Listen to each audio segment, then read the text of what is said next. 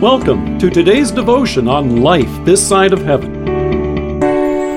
The Word of God from Habakkuk chapter 2, verse 1. I will stand at my watch and station myself on the ramparts. I will look to see what God will say to me and what answer I am to give to this complaint.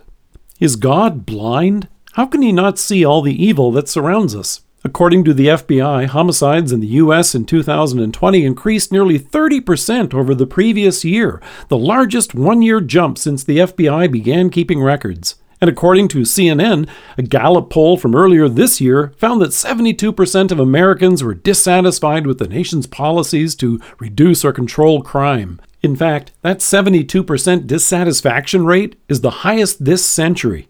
Can God not see this? And if he does see it, why doesn't he do something about it? You may be surprised to know that the prophet Habakkuk had some of the very same questions. Habakkuk, like Jeremiah, was a prophet during the waning days of the kingdom of Judah, before Jerusalem was destroyed and the people were carried off into exile in Babylon. How bad was it? The reign of King Manasseh was described this way in Second Chronicles. He sacrificed his sons in the fire in the valley of Ben Hinnom, practiced sorcery, divination, and witchcraft, and consulted mediums and spiritists.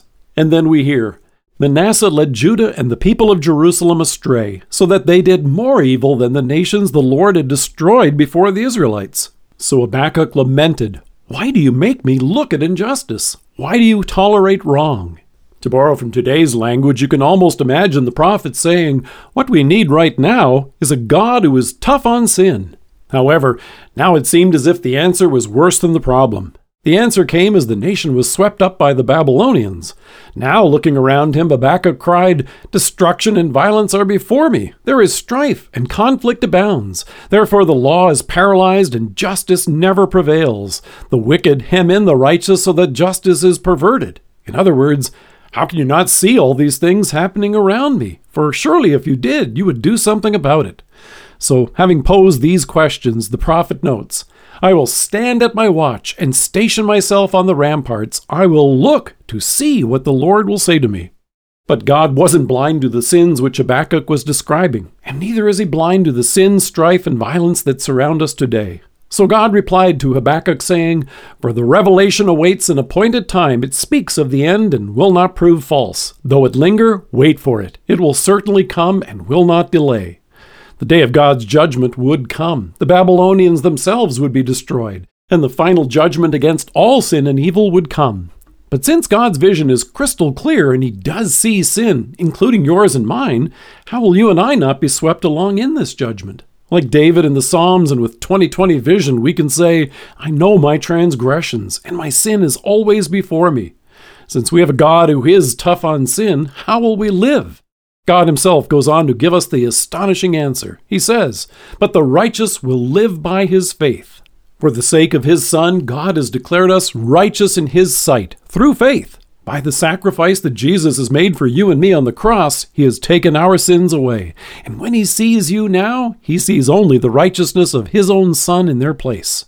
No, as Habakkuk discovered, God is not blind when it comes to sin and judgment. But with great joy, we can rejoice that He saw our need for a Savior, and by faith, you can be certain that He sees you as His fully forgiven and much beloved child this very day. Let us pray. Merciful God, thank you that you assure me through faith that for the sake of your Son, you have declared me righteous in your sight. Amen. Dear friends, October is often set aside as an opportunity to encourage and show appreciation for our pastors. Take a moment and share this encouragement with a pastor appreciation card from our website. You can copy it into a text or email or post them on social media. Let your pastor know that he's loved. Thank you for joining us if you are listening to us by podcast or on Alexa, we invite you to browse the resources that are available on our site at lifethissideofheaven.org. God bless you and have a great day.